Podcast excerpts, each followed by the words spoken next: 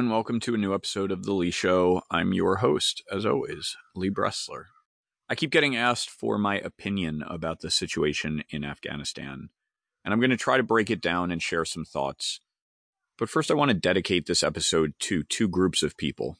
First, to the brave American soldiers who risked their lives to fight in this war. Many gave the ultimate sacrifice for their country. I am grateful for their bravery.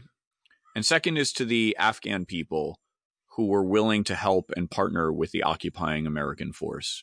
We owe these people a major debt of gratitude, and we have the opportunity to repay them by helping them to resettle, to allow them to become refugees, to save them from the Taliban. But sadly, it seems we are going to fail miserably at that task. So, first, why were we in Afghanistan?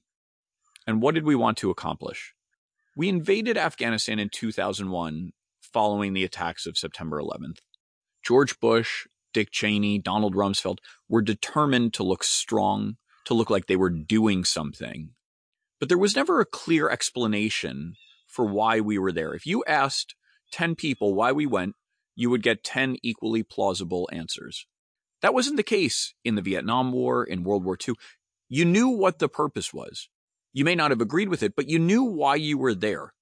But in Afghanistan, people will tell you it's about fighting terrorism, or about minerals, or about opiates, or China, or Osama bin Laden, or women's rights. I don't have a good explanation for why we were there. Maybe it was because Apple Computer needed lithium ion for their batteries, so they made us do it. I don't know. Here's a possibility. In 2001, China joined the World Trade Organization. I've talked about this before on the show. And we began shipping jobs and factories to China en masse. And coinciding with this was the rampant overprescription of opiates to people. So did we just need all the opium from Afghanistan? Was that the reason to go? Maybe it was to enrich the contractors that provided the services and equipment that we needed. That seems plausible. One explanation that I hear is that we were there to prevent terrorism. Was that worth it?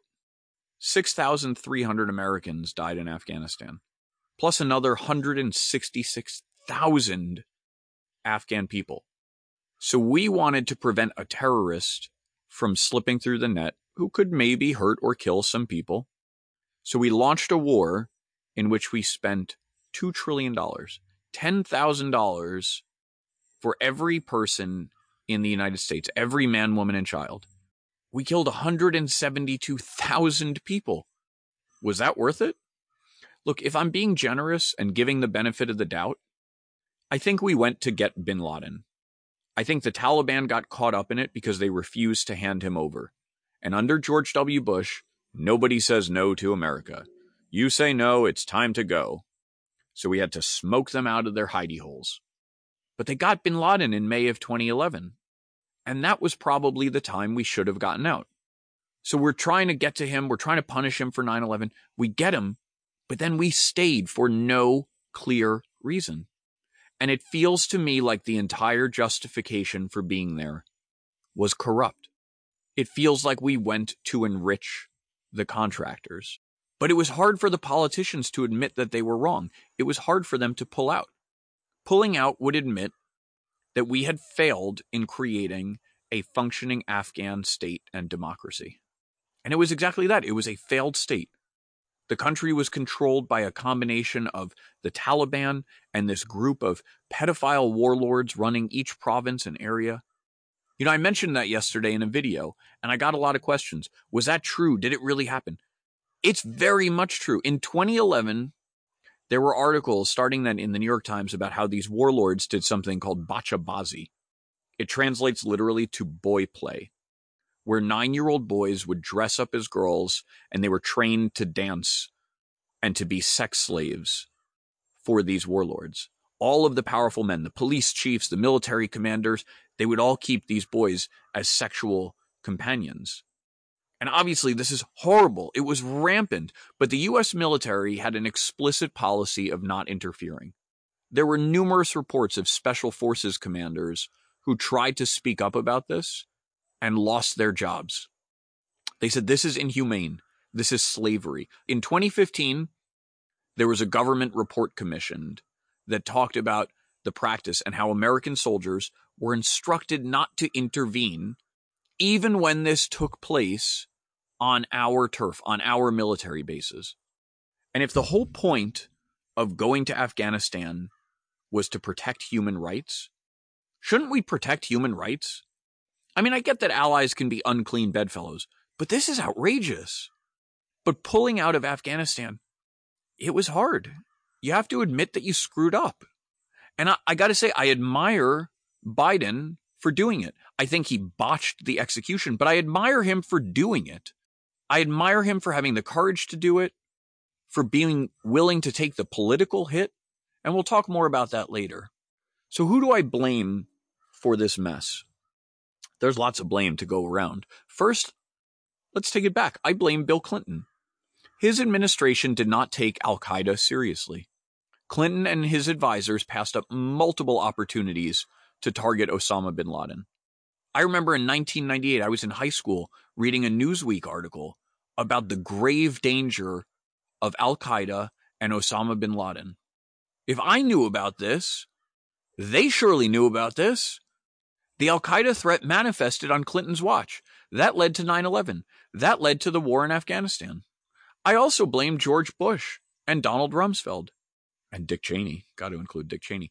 In 2001, when they invaded Afghanistan, they did it with a very small group from the CIA Special Activities Division to start with.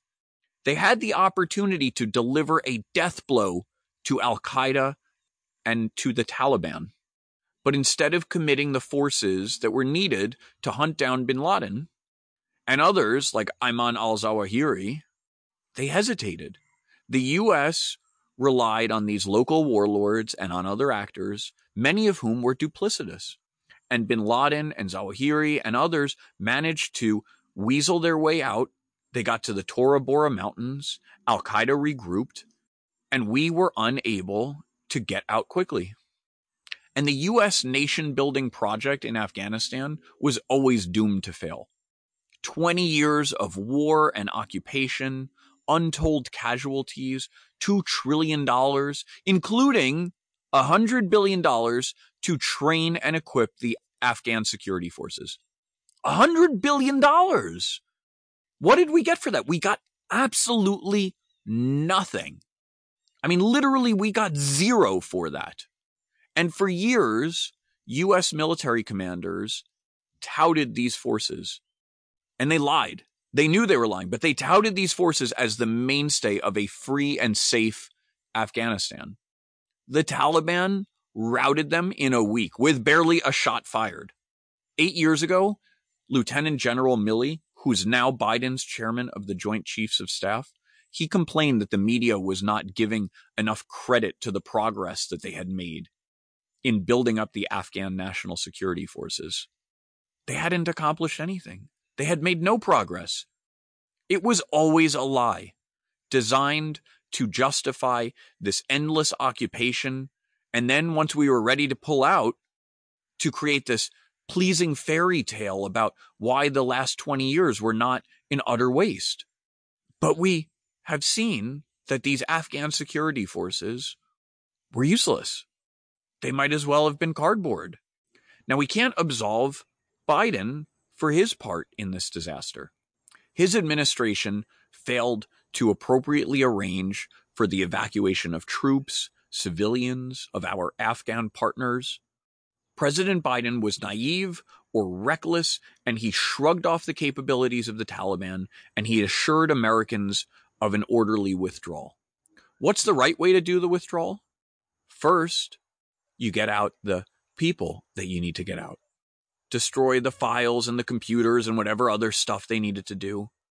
Then they announce, hey, we're going to leave. You close down all the buildings and then you go. And they did it in the exact opposite order. And Biden is, is, is criticized for abandoning Afghanistan to the wrong Afghans. But you know what? The supposed right Afghans, they're in their very fine houses in McLean, Virginia, and Dubai and Qatar that are bought with diverted U.S. funds. And the only alternative to getting out was to turn Afghanistan into a permanent American colony or, or some sort of U.S. military constabulary. And after billions of dollars and 20 years of preparation, if these Afghan forces were unable to stand on their own two feet without continuous U.S. support, then it was never going to work out. So, how did it go in Afghanistan? What did we accomplish there? Well, I think we accomplished nothing. We spent a fortune. We killed so many people. The only thing that came of it was enriching the contractors that supplied our military. On the services side, you had companies like MPRI and DynCorp that were hired to train the Afghan army and police. These companies must be held to account. First of all, they would lie about how many people they trained. They were given a mandate, train 300 people this month. They would train 150 and then they would lie and say they did the 300. This is well documented. The Washington Post did a massive expose in 2019 called the Afghanistan Papers. It was an incredible piece of journalism. And they talked about all of the lies that were coming from the contractors. But these, these contractors were paid handsomely for this work, despite their dishonesty. And the people that they recruited and trained, they were useless. 90% of them were illiterate. They couldn't understand what they were supposed to be doing. This Afghan army was incompetent, unmotivated, rife with deserters. And not only that, the Afghan commanders would create these sort of ghost soldiers and then pocket their salaries, paid, of course, by the US taxpayers. And then on the equipment side, the entire war was just a giant operation to deliver overpriced products and then lose them just so that the Pentagon would have to order more products. Michael Tracey, fabulous journalist, he did a great interview with a captain in the Air Force who worked for the Joint Command. And he emphasized that the entire operation was designed to just funnel money and lose equipment. They'd get a shipment of like 14 Humvees, and within a week, 12 of them would go missing. And they would just be written off as a loss. They didn't go out and look for them. And our soldiers went to Afghanistan with Humvees that were useless. They had this extra armor added to them. They were terrible. They broke down all the time. They weren't designed to hold 15,000 pounds of armor in a mountain environment. So the government launched this rapid project to get them MRAPs. That stands for Mine Resistant Ambush Protected Vehicle. Giant vehicles. We spent $50 billion to buy them from a company called Oshkosh. It's a military equipment supplier in the US. And these MRAPs weighed 40,000 pounds. They were driving them on roads that couldn't even support the Humvees that weighed half that much. These MRAPs would roll over all the time. And the military used these vehicles for five years and then realized that they were useless. So they shipped them back to the US and sold them to small town police forces throughout the US. How do you think that the militarization of police really got started? The MRAPs, they were, they were bulletproof. That was good. But the Taliban adapted to this. They started putting improvised explosive devices on the roads. So you had these heavily armored doors and windows, but then whenever there was an explosion underneath, the entire impact of the blast would stay inside the vehicle. It basically liquefied everyone who was inside. How is it that no chemist, that no engineer said, hey, guys, if a bomb hits the bottom of this, it's going to turn all of our soldiers into Campbell's soup. Nobody was in the room and said, we're solving one problem, but it's going to make another problem that also sucks. These insurgents weren't stupid. They figured out what worked. And so the MRAPs only lasted a few years, and then they were swapped out for something called MATVs, like off road vehicles on steroids. There's always a new vehicle, a new program, a new product. And you know, Biden campaigned about how he had these MRAPs made. No one called him out on it, that it was a huge waste of money, that the program was a total failure. But that's why our military was in Afghanistan. They weren't there to do a thing. They were there as a receptacle. They were there to purchase expensive new stuff that wasn't wanted, that wasn't needed, to lose it, and then to buy more stuff. This entire operation was set up for contractors to just have license to fleece us. It's time for a quick word from our sponsor. I love podcasts. You love podcasts. Osama bin Laden loved podcasts, I think. He was a big true crime buff. And I published the Lee Show using Anchor. I think it's a great service. I tested out a number of options. This was clearly the best. They have great sound quality. It's the same company. Anchor is made by the same company that created the weapons that cause Havana syndrome. How cool is that? And it's owned by Spotify as part of their quest to destroy Neil Young. Anchor provides the tools that let you record and edit from your phone, from your computer. I record my audio, I upload it, and distribute it to all the major podcasting platforms. It's very easy. They'll get you on Spotify, they'll get you on Apple Podcasts, all the leading players, and you can make big bucks. So download the free Anchor app or go to anchor.fm to get started. What about our exit? How did that go? Clearly, it went badly. The U.S. military is near its complete withdrawal from Afghanistan. And the news is filled with really disturbing images. Last night was one of a C 17 transport plane taking off and running over desperate Afghan people on the runway. And there were others who hid in the wheel well trying to flee, and then they fell to their deaths as the plane was airborne. There are other images of people crowding up the ramp and onto transport planes just trying to get out with nothing but the shirt on their back. There are images of Bagram Air Base which we gave up control of, filled with fleets of American vehicles that are just there for the taking for anyone who controls that base. This exemplifies the enormous waste that our 20 year intervention is leaving behind. And it was the US taxpayers who subsidized all of these acquisitions. The streets of Kabul, the supposed cosmopolitan capital of the city, where women would wear blue jeans as a sign of how free things were. The Taliban is there going through the town, destroying any kind of business that they deem to be inappropriate. The army, the police that we spent all this money to train, they haven't done anything. They don't care about fighting. They were just getting paid to do a dumb job for the past 20 years. No one's paying them to do it anymore. Why bother? We wanted to enforce some sense of liberalism and of human rights in this country. But it seems that the majority of people there don't seem to care. They don't want it. They want a fucking caliphate. This is really hard for the political left in the US, you know, the progressive movement. Because on the one hand, they advocate for anti imperialism and not invading countries filled with brown people. Okay, that makes sense. I don't think we should be invading countries either. But on the other hand, we are now abandoning the people of this country to misery and illiberalism. The women of this country will be stuck at home, can't go to school, have to wear a burqa. It sucks for these people. They deserve better. You know, there's a parallel here to a topic that we've talked about on this show before of Taiwan. And the question with Taiwan is if they want and expect the US to intervene militarily in the event they're attacked, what do they need to contribute to their own defense? What do they need to put into the pot for us to be willing to say, okay, we will back you up? Do they have to make every man and woman in the country into a military conscript? What do we need to see?